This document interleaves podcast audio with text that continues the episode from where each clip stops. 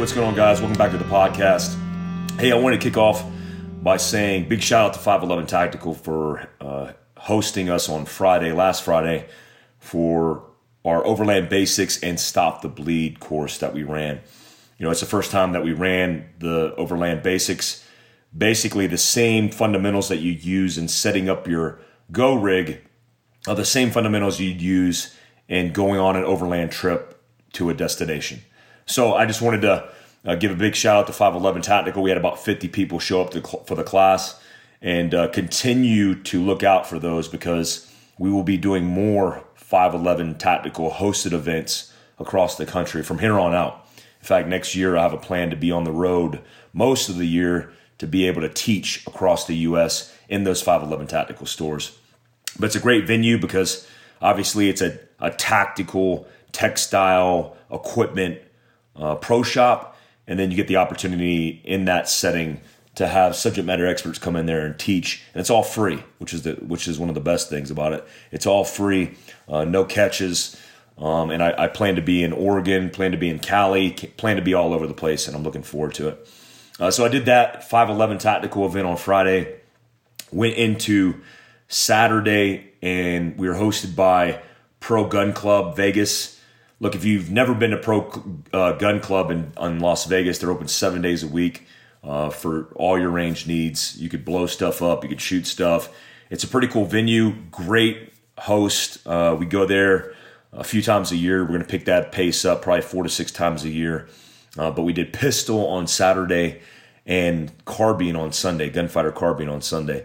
And I want to say, you know, a lot of new faces that were out there but a, a, great experience as always to learn from the students. We had Henderson SWAT guys, we had Las Vegas uh, PD out there. Big shout out to uh, Marlon and the guys.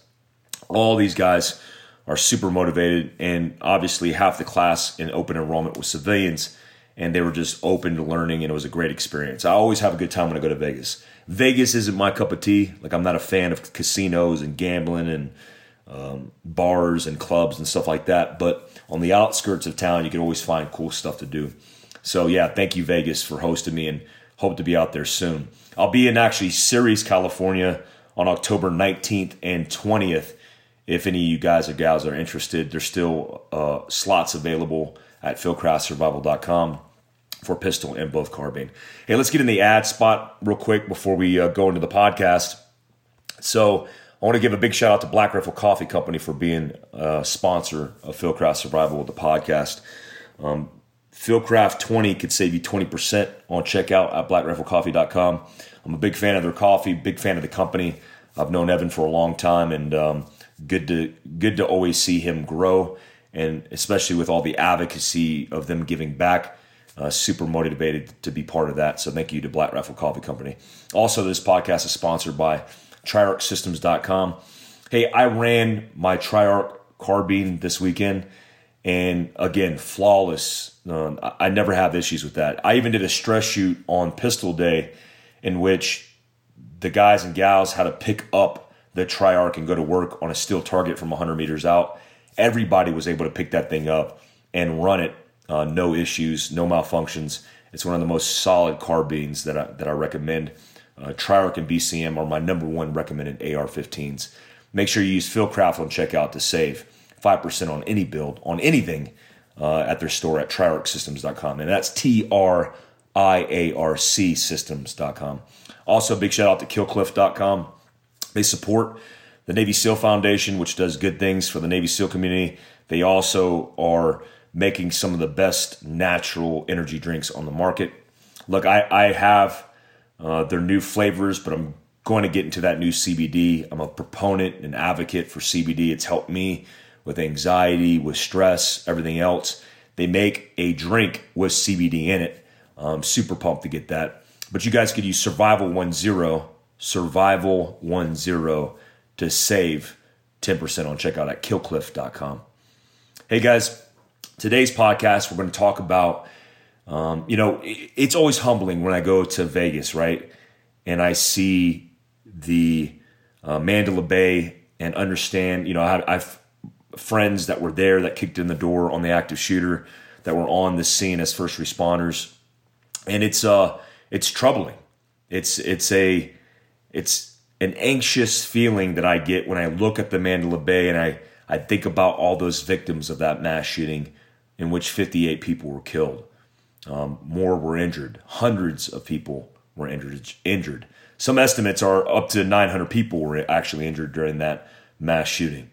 And so the things that I think about are how could we have saved more? How could we have um, had better response times?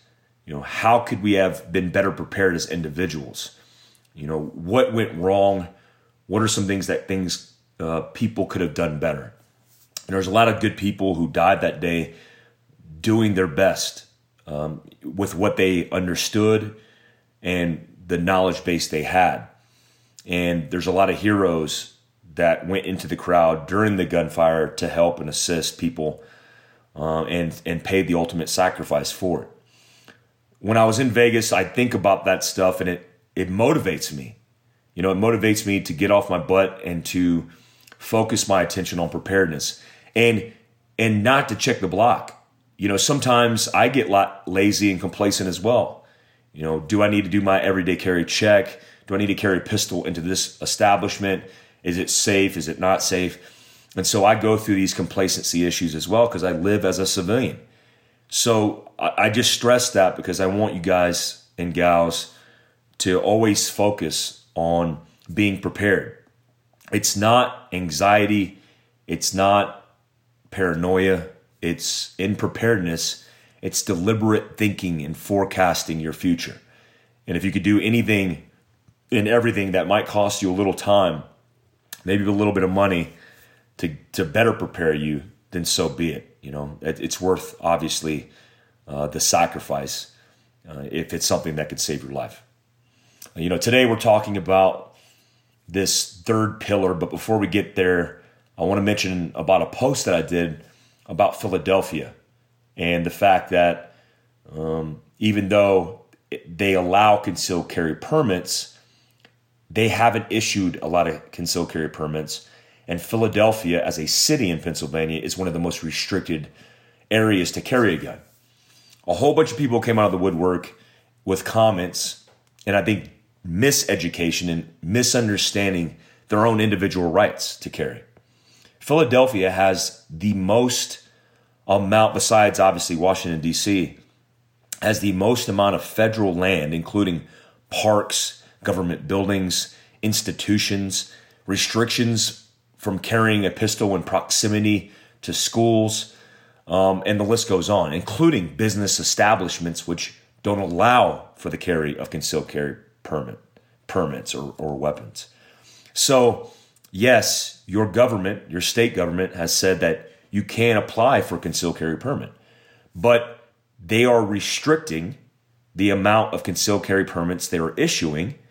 And on top of that, sidewalks is really the only place that you could legally carry a firearm in the, the city of Philadelphia, as opposed to, uh, to allowing you to carry as a blanket uh, state law anywhere in the actual city.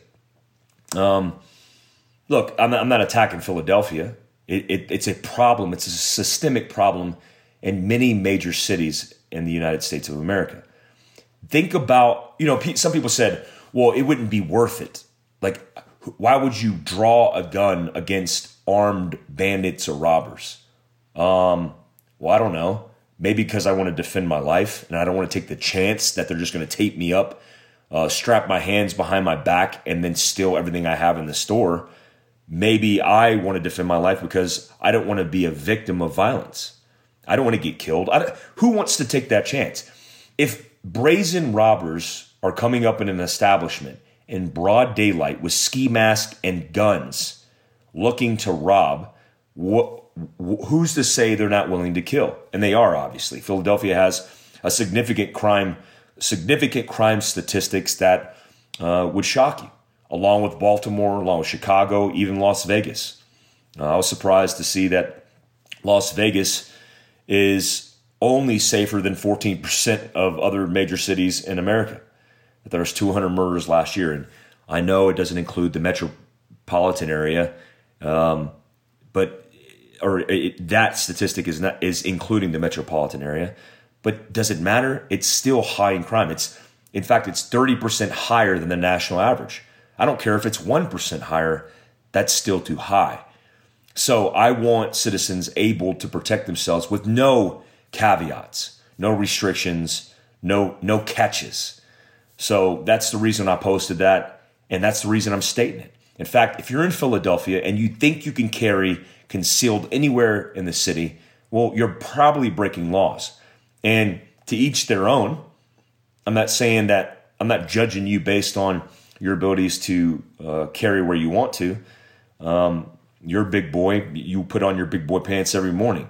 What I'm saying is the city hasn't facilitated your ability to carry because it's restricted everywhere. In fact, uh, that's not coming from me. That's coming from a Philadelphia police officer who I talked to. Uh, anyways, moving on. So today we're going to talk about the third pillar of preparedness, which is your safe house or your home. Now we talked about the first pillar of preparedness. I actually talked about it in depth at the 511 Tactical uh, seminar, but I also did a YouTube video on it. If you didn't know it, we are doing a YouTube video every week, which includes a post about survival, about tactics, about reviews, gear, etc. The list goes on. But every single week, we're doing a long form uh, YouTube video, which means it's not going to be two minutes. We're not doing highlight videos. We're doing educational videos that are educating you in preparedness. We already dropped the first pillar of preparedness, which is up on YouTube right now. You can see it right now. Uh, just Google the Fieldcraft Survival channel on YouTube or put in Fieldcraft Survival. And this Wednesday, which is in a couple days, we're dropping the second pillar of preparedness, which is mobility or your go rig or your vehicle. Um, and then uh, probably in a couple more weeks, because Safe House is a little bit more complex, we're talking about Safe House. So the idea is the first pillar preparedness, you have what you have on your person, meaning not you and your vehicle. I mean, when you go to work, you park your vehicle, when you walk blocks to get to your workplace, what do you have on your person in order to be able to provide uh, survival or defend your life or life sustaining equipment that's going to assist you. And the second pillar of performance, we're talking about mobility, which is the extension of that individual capability. You know, if you have the capacity and capability, then you have plenty of room in your go rig or your vehicle. I don't care if you drive a front wheel drive Honda Civic, you have a trunk. Fill that trunk with preparedness equipment and use it as a facilitator to help you in your preparedness. And then obviously getting to the, the safe house. The idea behind a safe house, I call it safe house, and that's kind of a, a special operations term. The term safe house is a basically a location in which you could resupply, refit, organize, secure yourself, and continue to conduct operations out of that safe house.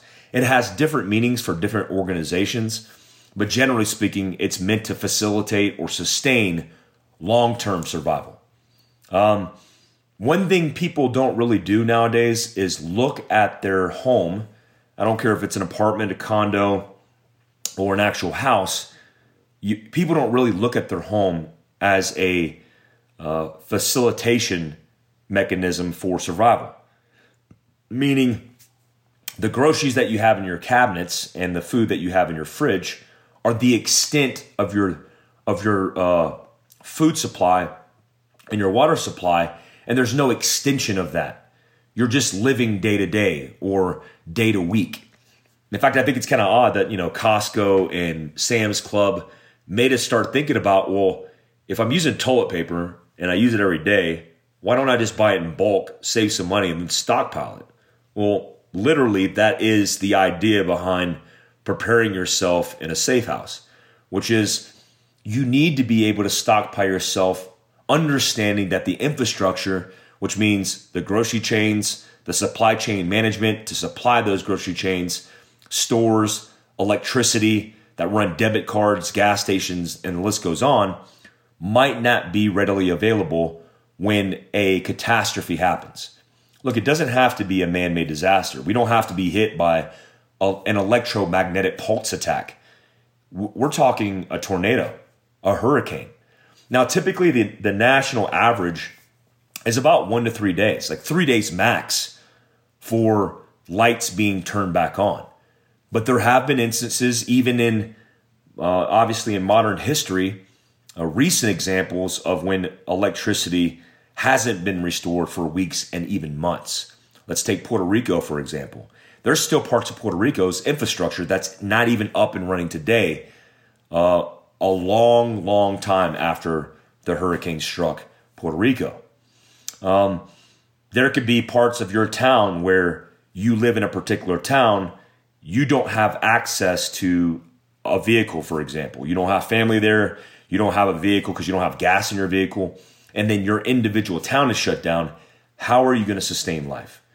Now, FEMA, the Federal Emergency Management Agency, does have mechanisms to establish forward operating bases that allow for the resupply or the supply of food, water, uh, health, uh, first aid, etc. But you need to be independent of that just in case. And so that's the, the thinking behind the safe house. So, what's the start point? So, the start point for me is always the staples of survival. So, let's talk about a few of them. Food. You have to store food. You have to absolutely store food. Um, if you draw food, you're looking at a minimum of a year shelf life. If you can food, you're, you're looking at five years, potentially 10 years, depending on what the food is. Um, if you're looking at dry goods, a year to 10 years, depending on what kind of dry goods it is. Dehydrated uh, MREs uh, or dehydrated food versus meals ready to eat for the military have different shelf lives. So you have to be cognizant and understand the limitations of the food that you store. Are you storing the food indoors versus outdoors, maybe in a shed or maybe underneath a tarp? So you have to consider that. I recommend storing dry food or dry storage food, which includes mountain house mills that are dehydrated mills where you add water that have a reasonable shelf life.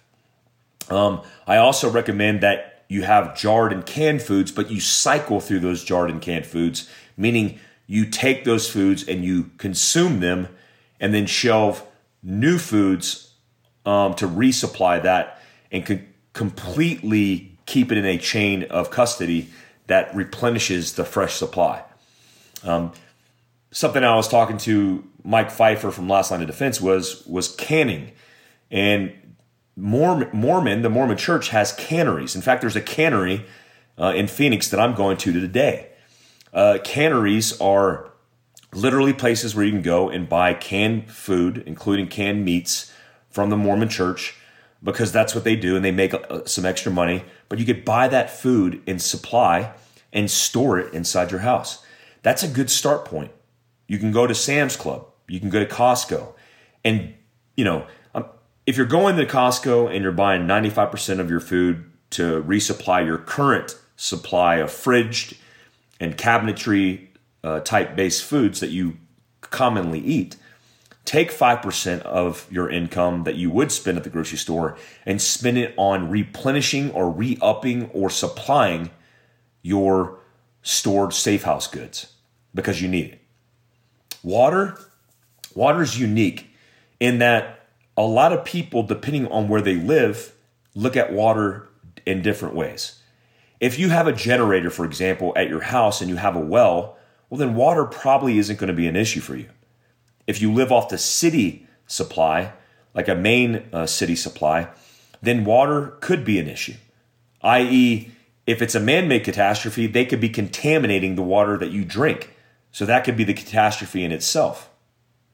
If it's the infrastructure that collapses under a natural or man made disaster, then you don't want to drink the water. Uh, and and if you if you did drink the water, uh, you might not have access because you don't have power to resupply the water, or you might have a limited supply because the actual supply chain uh, in the logistical um, aspect will not be able to supply the hoses, the pipes, the infrastructure to supply running water to your house, and that's a, a huge consideration. I remember I used to have a, a well and my well pump went out, but I didn't have a manual pump.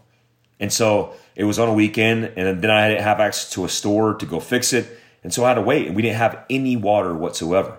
So you have to consider uh, those things when looking at water. Something else to think about is if you do have running water because you have electricity and you understand that a natural, more than likely natural catastrophe is going to strike, take the time to look at your supply of containers. In special operations and reconnaissance, we used to carry all the water. In fact, we still carry a, a large portion of our resupply as water, but we also started looking at routes that would navigate us through water. So then we would just have to have containers and then means to sanitize that water, which is super important. Um, so look at the containers that you have and maybe, you know, take, you can go to Walmart, for example, and buy good containers that are 5, 10, 15, and up gallon containers that you could put on the shelf in dry storage where there's no water in it. So you're not uh, getting mildewy water or bad water. You don't have to keep it uh, supplied but you know you have containers just in case that you could fill up. I recommend having a gallon of water per person per day. Yes, a gallon. That's a lot of water. But if you think about it, between the water that you consume, hygiene, personal hygiene, which includes washing your hands, washing your body with soap, um, and using water for food, which includes the water that goes in your dry, uh, dehydrated meals you need a gallon of water per person per day. That's a bare minimum. Um, if you think about how much water that's going to be per household, that could be a lot of water. Some other considerations to think about are catching water. I mean, I live in northern Arizona where the water during monsoon season, it rains pretty much every evening. So, yes, it's a dry climate, it's high desert, but there are periods of rain. So, a, a rain collection or catch device could be beneficial. So there's different versions of it. There's ones that take gutters, that the runoff from the gutters goes straight into the resupply. There's ones that use uh, catch devices on rooftops that basically just have large surface area that catches water. And then it has a means of actually pumping it into your house, even. Pay attention to um, actually those types of devices because not only will they benefit you um, in survival and preparedness, but also they'll benefit you in just general economics. Like if you're trying to save money, instead of using the water off the city or even using water out of your well, you could use water that you catch in rain. That's always something to consider. The next thing I look at is meds. You know, if you're a type 2 diabetic or even type 1 diabetic and you have insulin requirements, how long a uh, supply of insulin do you have? One of the issues that I used to run into is uh, even meds. You know, I would go overseas and I'd be operating in a pretty remote, austere environment where I didn't have access to a, a medical doctor or uh, a medic. So if you don't have that access, you have to be able to treat yourself and diagnose yourself, including administering antibiotics, antivirals, um, mefloquine for malaria, and the list goes on. So how do you kind of store those kind of things? Well, you could actually talk to your doctor. I mean, if your doctor's switched on, you could say, "Hey, I'm trying to get a storage of look, they're not you're not going to abuse antibiotics. So you might be able to get a storage of antibiotics. If you're like me, uh, for some reason, I mean, a lot of people have this. You have extra meds laying around, including Motrin, antibiotics, um, but you need to pay attention to the medications that are important to you that are life saving or life critical to you now. Um, it might be anti cholesterol or uh, uh, cholesterol medicine or, or beta blockers or whatever it may be. What's going to happen when the infrastructure shuts down and the pharmacies shut down and you have no access to those kind of medications? It could get pretty crazy, it could get pretty ugly, and people are going to get desperate. So you need to stockpile that. At a minimum, you need to have a 30 day supply, a minimum a 30 day supply. Communications. If you're looking at communications, uh, you're probably thinking cell phone. But remember, when the infrastructure shuts down, the first thing that's going to go out is the electricity. the electricity powers the cell phone towers that typically operate your internet going to your home and also operate the GSM and CDMA network that you are dependent on with your cell phone. So imagine right now you didn't have any means of communication. How are you going to communicate to your family? Do you have radios? Do you have handhelds? Do you have VHF, UHF, ham? The list goes on.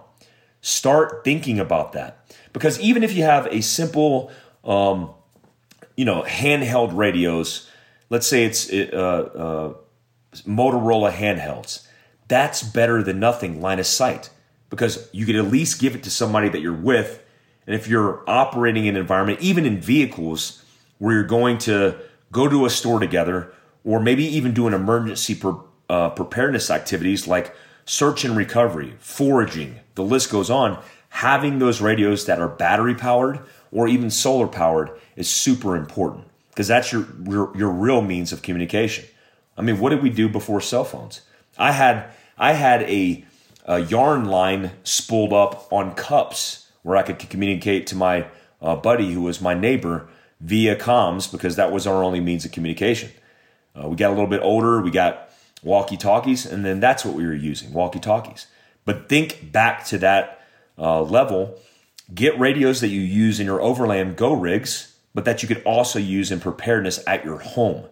Uh, both as a base station, uh, which would allow you to transpond and receive communications on a larger scale, which might have an antenna on your roof, and also mobile comms, which include probably handhelds, uh, maybe even CBs that are rigged into the battery power of your vehicle. Another thing I think about when I'm looking at my safe house is security. How secure is your home? Now, safe house, look, when you think about safe house, we're planning for the contingency of the worst case scenario. But like I say, with everything that we're doing, by default, preparing for that sets us up for success for the now, for the present. So look at your house right now. Do you have a deadlock lock bolt on the front door of your house? Do you have uh, locked latched windows throughout your home that are double pane and not single pane, which could be cracked with anything? Do you have uh, security bars? Do you have screen doors? Do you have storm doors? Do you have technical reconnaissance or security measures that include CCT uh, TV cameras, closed circuit uh, television cameras? Uh, what do you have that's helping you with security? Do you have a security system? Now remember the contingency the contingency systems that you put in place change with the worst case scenario.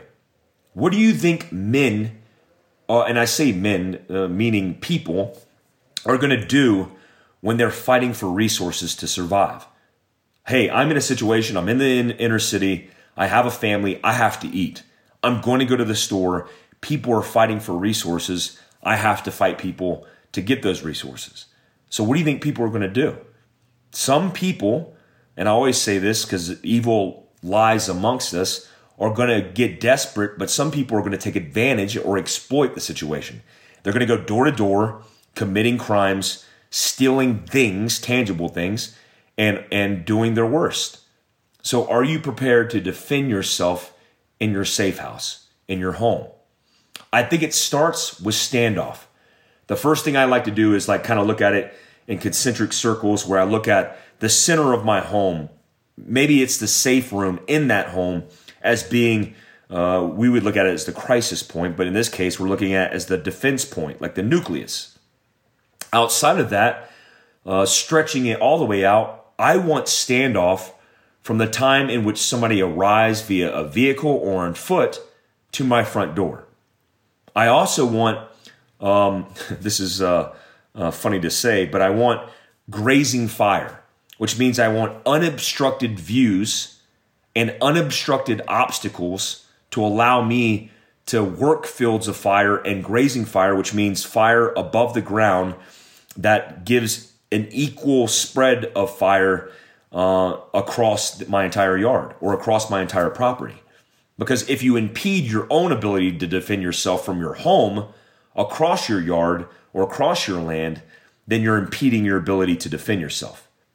So if if you have like uh, if you take the patrol base, uh, which is where this is coming from, obviously. If you tra- if you take the patrol base example, you want an outer perim- perimeter, and that inner perimeter is going to be able to, to fight defending against people who or infiltrate through the outer perimeter, which means that outer wall. I, am a big fan of compounds. In fact, my next home, which is going to be either in uh, northern Montana or northern Wyoming or northern Idaho, I want to have um, that standoff and I want to have that outer perimeter wall like a compound because I want to be able to defend myself from the inner compound. So, how do you do this? Well, one, you look through your windows and look through your doors and look out at your own terrain. That's how you do it. In the military, we used to do this and, and make range cards. Now, should you make a range card? I would say, why not? If you have the time and you're serious about preparedness, look at the windows in which you would look out to defend your uh, defend your home, and then measure the distance with a rangefinder, or hell, walk it, pace count it from the window to certain obstacles. Like hey, if I look out my window and I see my mailbox, well, that's 100 meters away because I have a lot of land. Well, the next obstacle to the fence line is 200 meters. It'd probably be important for you to understand the distance there so you can understand how soon that potential bad guy could get to you by walking from 200 meters in, and then how effective is your firearm in engaging that threat, and what's the holdoff? Am I going to store a pistol next to next to that window or have a pistol with me next to that window, well, you'd probably be at a disadvantage. Maybe I'd have a variable optic like a one to six Vortex HD, and then I'd have a, a longer uh, range rifle to be able to reach to be able to reach out and touch beyond that distance. Range cards are smart because it gives you situational awareness in the specific positions you're going to be in uh, to understand the lay of the land. So it starts with the outer perimeter leading in and then fields of fire. When I get to the structure around me and my family, you really need to pay attention to the details. What kind of walls do you have? Is it slate? Is it brick? Is it simple plywood and sheetrock? There's a big difference. You want to be shocked? Go ahead and YouTube search um, uh, shooting through sheetrock and you'll be surprised at how many how many sheetrock sheets you can get through with even small caliber rounds. So when you look at that, you look at the reinforcing of that defensive position to defend life. If you're in a house that's made of stucco, sheetrock, and plywood, you're at a disadvantage. How can you change that realistically? Well, maybe you look at your, your safe room in your safe house and say, hey, I don't have enough money to brick up, you know, my house, my entire house, but I do have enough money to reinforce the walls in my safe room. A safe room, which we'll talk about here in a couple minutes, a safe room is essentially somewhere where you would collapse in as the last defensive position eh, where you would maybe put your family while you're running around trying to defend the house or somewhere where you would go as a last resort to defend life typically has a landline to be able to reach out. Uh, it might even have a port for oxygen. It might even be a, a bunker style safe room that's lower in the ground, that's away from the main house. It might be hidden. It might be um, defended with extra rebar, extra material, extra security in the door, like a cipher lock, and the list goes on. But you have to have a defendable position to fight from. I pay attention to locking mechanisms. Like I've been to a, a lot of breaching courses in the military, but also in my government contracting job, and started realizing the, the vulnerabilities of trying to defend your life, but also how to breach into specific types of houses. And I was shocked by how easy it is to, to breach into most houses. Um, most houses can be breached into with mechanical tools a sledgehammer, a Halligan, an axe, uh, these are all easy things. So I, I beg you to, to pay attention to the doors that you use. Are they hollow core? If you have hollow core exterior doors, you need to change them as soon as possible. Some of the best doors are steel doors, but they're more expensive. If you have a steel door, you need to look at the, the actual hinges and look at the actual threshold that holds that door on its hinges. Because a lot of people pay attention to the door, but they don't pay attention to the material around the door. In fact, uh, I've breached houses where the door was made of reinforced steel, and then you go one foot off the door, and you could basically breach through the door and then rip the door literally off the hinges because the material on the exterior parts of the door is stucco, um, or even even something like cinder block, where you could easily knock that out and then take you know a winch cable. You could take a uh, a mechanical or even a ballistic means and rip that door off its hinges. So you need to look at that. Uh, some of the best things I recommend is looking at deadbolts because uh, security measure wise, most houses that look that run specific key sets, deadbolt locks, etc., can be broken into with a kick in the right place. A flathead screwdriver to pry the door or, or lock, and then a kick in the right place. And that's scary when you think about it. So pay attention to those things. Windows, super important. We like to focus our attention on doors, but what about a window? What kind of glass is in your window? A lot of older homes, even homes that I've been lived in, had single pane windows. You could shatter a single pane window with one punch of your fist. You try that with a dual pane, and it's a lot more difficult because the amount of material uh, and the type of material. Uh, weatherproofing or weatherproofed windows is a, a good example of that, where they're where they're better reinforced and more secure than a standard window. Also, you know, when you look at windows and you look at reinforcing those windows, bars aren't just for criminal ridden areas, they're also good for uh, defending against obst- uh, obstacles or uh, flying debris or even obviously criminal elements that are trying to get inside. But a lot of those cages don't offer the best protection, especially when they're on the exterior part of the, the uh, house. I've actually been in Iraq and breached houses where I've hooked up winch cables or tow straps to the front of uh, cages or rebar that were in front of windows and doors and just simply ripped it down. It's not that difficult to do. But you need to pay attention to windows because windows is absolutely a weakness in your protection. Let's talk about uh, the inner workings of your home. I always recommend, like when I consult and teach people about self defense in their home, I always recommend that people identify safe rooms where their families and themselves can retreat to to defend life. There's a lot of people who think that it's going to be black and white. When somebody kicks in their front door, they're going to defend themselves and everything's going to be okay. But a lot of the times, it's not going to be like that. You could be in your bed with your spouse, with your kids being in their bedroom, somewhere away from you when you hear the front door kicked in. What are you going to do then? In the middle of the night, in the middle of darkness, where did they cut your where did they cut your security cameras and your electricity off? What are you going to do then? Do you have a light? Do you have a pistol? Do your kids know where to move or where to go at the call of a pro word? I'm always big on pro words, especially for kids, because it, allow, it tells them to do an action instead of contemplating or thinking about a decision. It forces them to do something. So you say to them, Irene, and they run. They immediately run to where they have to go. That's super important, especially when you look at survival and then where children fall on the scale of living or dying in catastrophes. They don't have the developed prefrontal cortex and they can't make those uh, rational cognitive decisions. You have to give them direction, just like a private in the in the infantry.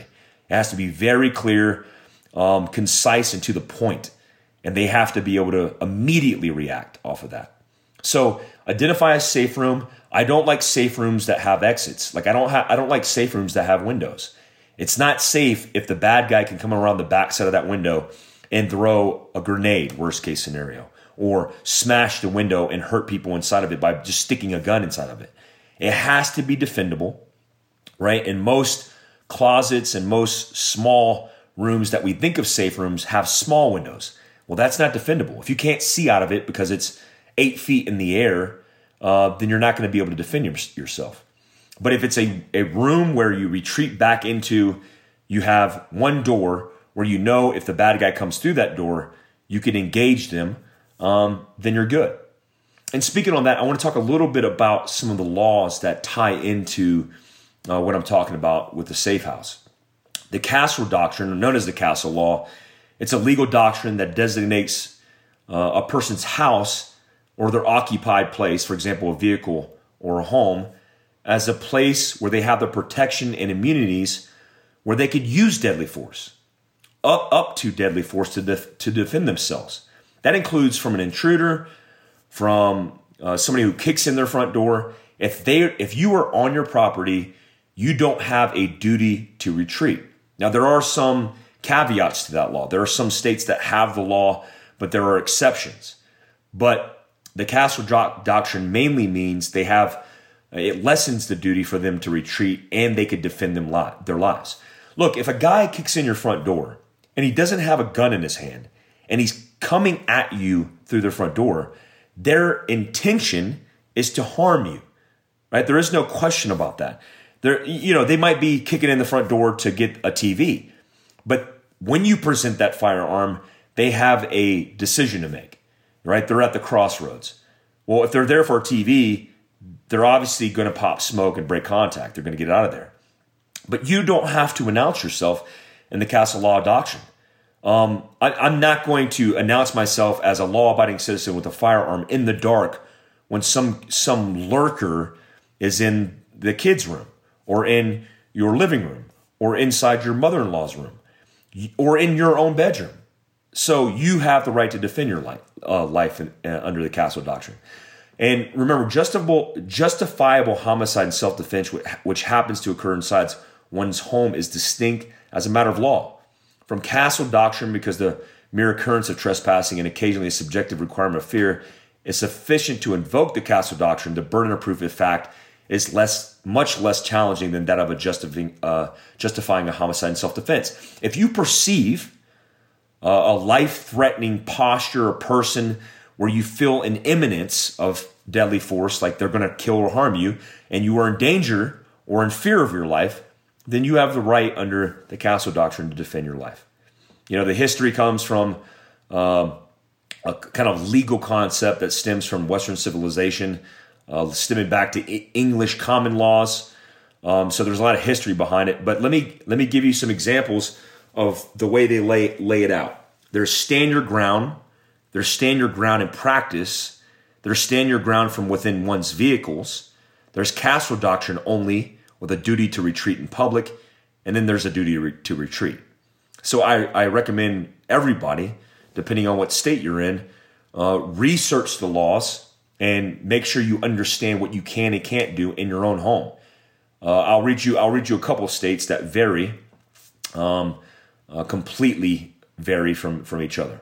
Arizona, and I'll read you the law. It says, A notwithstanding any other provision of this chapter, a person is justified in threatening to use or using physical force or deadly physical force against another person if the person reasonably believes himself or another person to be in imminent peril of death or serious physical injury. It doesn't have to be a peril of death. Like if somebody comes in your home and they are confronted by your spouse and you think that the person is going to harm you with serious physical injury or peril of death, you could use deadly force. Uh, I'll continue to read. And the person against whom the physical force or deadly force is threatened or used was in the process of unlawfully or forcefully entering, meaning like kicking in your front door, or had unlawfully or forcefully entered a residential structure or occupied vehicle, or had removed or is attempting to remove another person against the other person's will from the residential structure or occupied vehicle. So, you're sitting in traffic in Arizona. Somebody road rages, opens your door, gra- goes to grab you and rip you out of your car. Can you use deadly force? The answer is yes. Under the castle doctrine, you can use deadly force, i.e., occupied vehicle or had removed or was attempting to remove another person against the other person's will.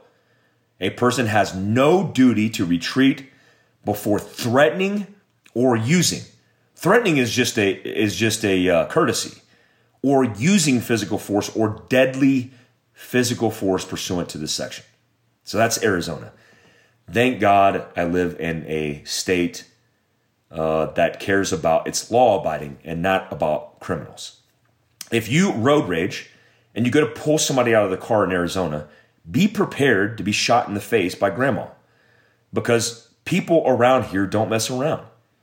You're in California, you are just exploited and you're just being a, you're just a victim. Uh, more than likely, if you go to drag somebody out of their vehicle, they don't have a gun, and you'll get away with it. So let me read. Um, let me read California doctrine, which actually isn't the most strict uh, California doctrine or, or uh, castle doctrine, but let me read what it says. Any, any person using force intended or likely to cause death or great bodily injury within his or her residence shall be presumed to have held a reasonable fear of imminent peril of death or injury. Um, not a member of the family or household who unlawfully and forcibly enters or has unlawfully and forcibly entered the resident and the person using the force knew or had reason to believe that's very wordy. Let me read you the the uh, uh, Daluiso versus Boone uh, this, that changed the precedent here. It is urged that the owner of real estate has a right to enter upon and enjoy his own property. Undoubtedly, if he can do so without forcible disturbance of the possession of another, but the peace and good order of society require that he shall not be permitted to enter against the will of the occupant, and hence the common law right to use all necessary force has been taken away. He may be he may be wrongfully kept out of possession, but he cannot be permitted to take the law into his own hands and redress his own wrongs.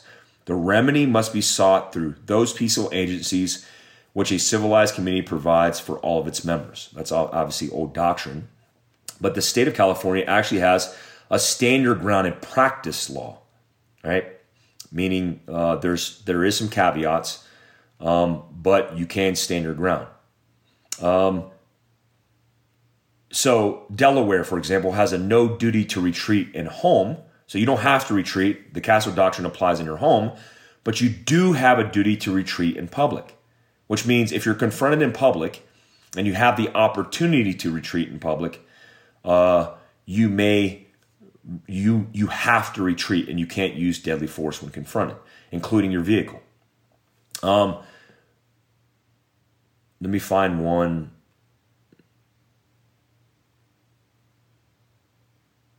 let me find one that actually there's one that actually is uh, a duty to retreat in red, which is the good old state. I don't even know what that state is. Um, I was looking at the the case law, and let me find one. I believe it's New Hampshire.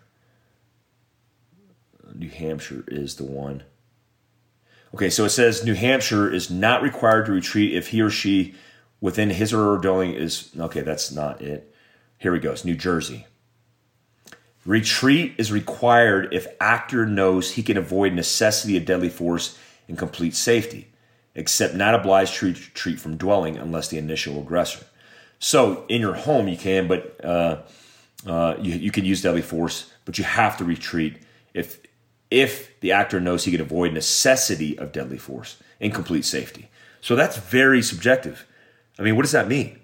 I mean, if you're in a position like this guy in the gas station, he got convicted of murder, he gets pushed down on his back, hits his head, and then shoots this guy who pushes pushes him down in the chest. Obviously, he had a in this case in Florida, he had a lot of uh, priors and history but it, it gets very, very subjective when you look at the law. And people would say the law is very objective. I think it's very subjective because it's open to interpretation.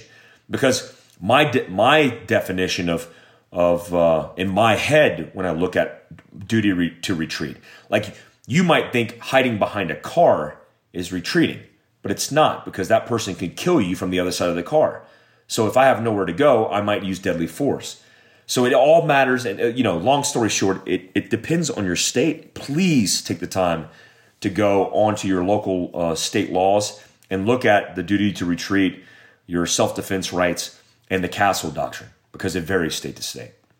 Something to think about in the safe room, too, is your ability to communicate. I've actually consulted for some people where we went around and we looked at their house and went into their safe house that was designated a safe room or went to their uh, the room itself and realized there was no reception in that room because of how deep it was in the house.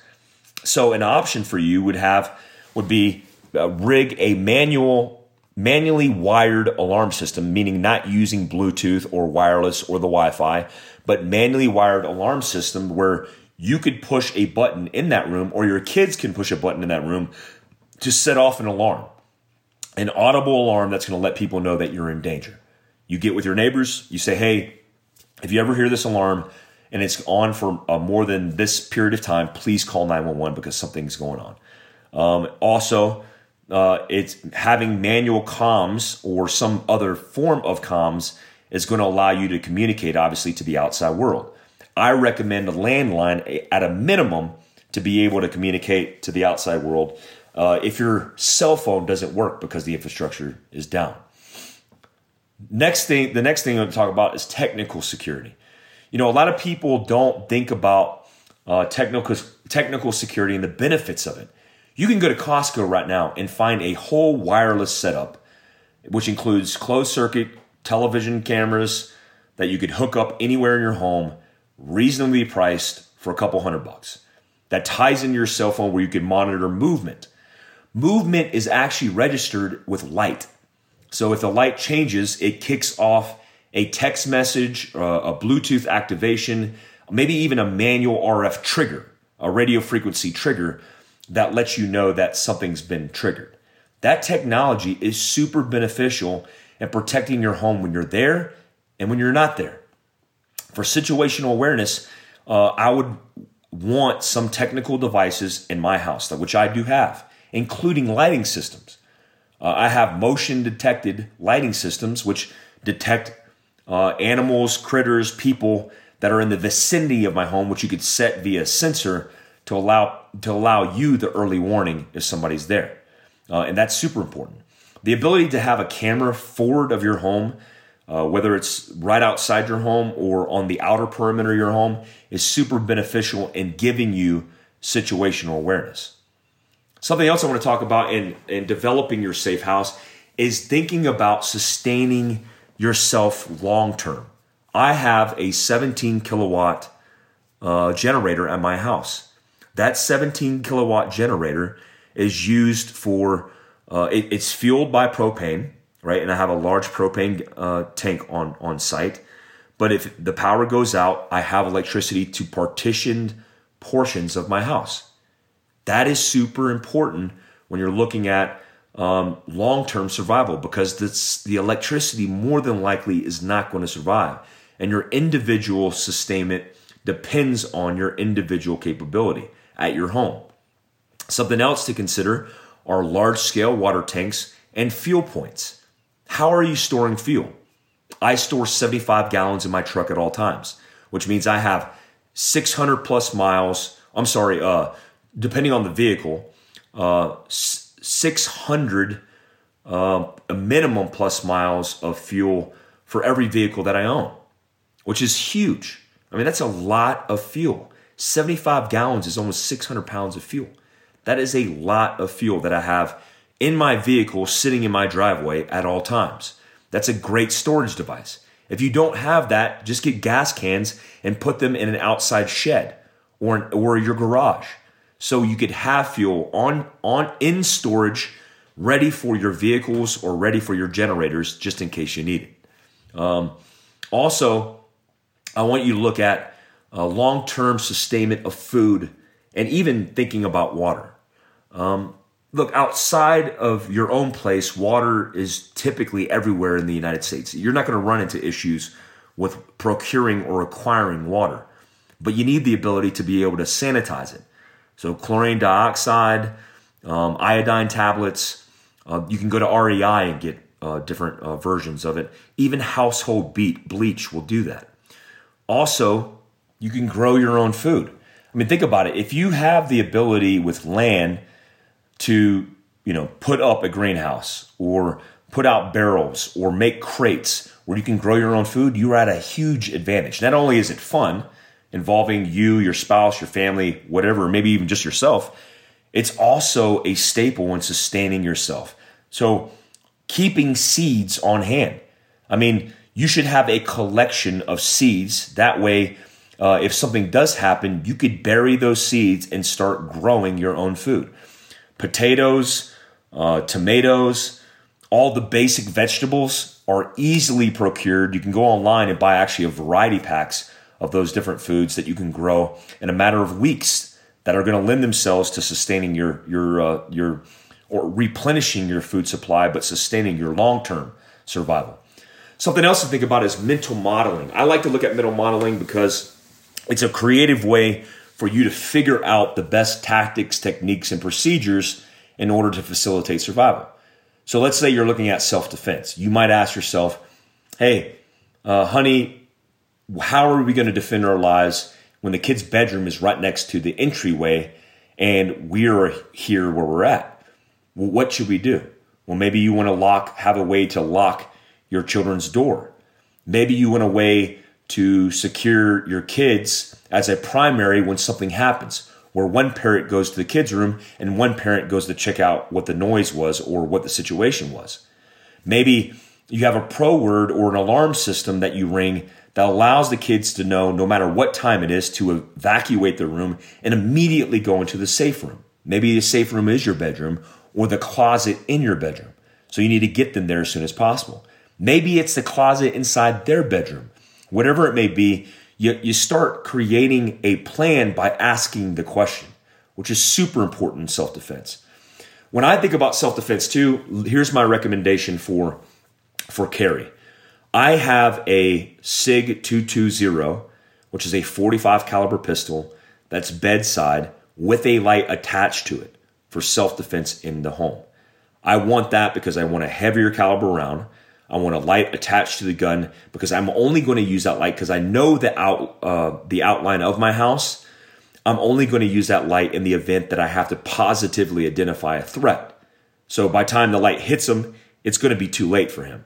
I'm not going to use the light to stream it through my house so they can identify me because they're at the disadvantage because they typically don't know the layout of your house. I also have a handheld light that's separate from that that's sitting next to the nightstand as well because you want to be able to use both. Or if you have to, you can hand it off to your spouse. I also have a trauma kit in the bedroom just in case. Because if I retreat, I'm retreating back to my bedroom. That's my safe room. So I want a med kit, a significant med kit, just in case somebody was injured and we have to retreat, or you sustain injuries along the way inside that safe room. That is my last cover concealed position to defend life. So mental modeling is going to allow you to kind of work out these thoughts, these ideas, and it's only going to benefit you just talking about it. Hey guys, that's all I have for the podcast today. I was going to keep it kind of short. Uh, I enjoy these talks about pillars of preparedness because it's a definitive way to lay out and articulate uh, the way in which you could prepare you and your family, starting with pillar one, pillar two, and pillar three. The next thing that we're going to talk about is the foundation and the roof that sustain and capture all this all these things together. If you didn't know it, the foundation is your network. It's the network that you have in your tribe. The umbrella or the roof is the mindset. And, and those are going to be the next things that we talk about. Um, hey guys, I appreciate all that you guys do for Fieldcraft Survival. Fieldcraftsurvival.com at Fieldcraft Survival. We also have at Fieldcraft Mobility. Uh, Raul just posted a whole bunch of training courses that we have, even leading into 2020. Um, we have Joel, which is a former MARSOC guy, Raul, former Chicago PD, um, also former Army guy. Uh, both of them great trainers. We also have Kevin. Uh, Kevin's going to be in town actually next weekend teaching a um, uh, designated marksmanship rifle course, which is going to be a great course for all you guys and gals who are looking for basic to intermediate Maybe you have a gun that you haven't shot. We'll come train with Kevin for the weekend. It's actually a really good price course for Saturday and Sunday, where Saturday's all ballistics, um, all the things that you need to know before you go to the range. Um, and then you go to the range on Sunday and work all the way out to a thousand yards, which is huge for people shooting uh, typical rifles. I mean, you might have a deer rifle, but you might not know the limitations or even the capability of that rifle. Training with Kevin is going to give you that opportunity. And obviously, I'll be in Ceres, California, October 19th and 20th, teaching pistol and carbine. I'm trying to line up right now with 511 Tactical uh, to be able to teach out there on that Friday evening, which is kind of a, an SOP that I like. And then after that, I'll be in Oregon the next, the following week, teaching a, a police department, which I'm super excited about. Guys, I hope you have a good week. Uh, until next time, stay alert, stay alive.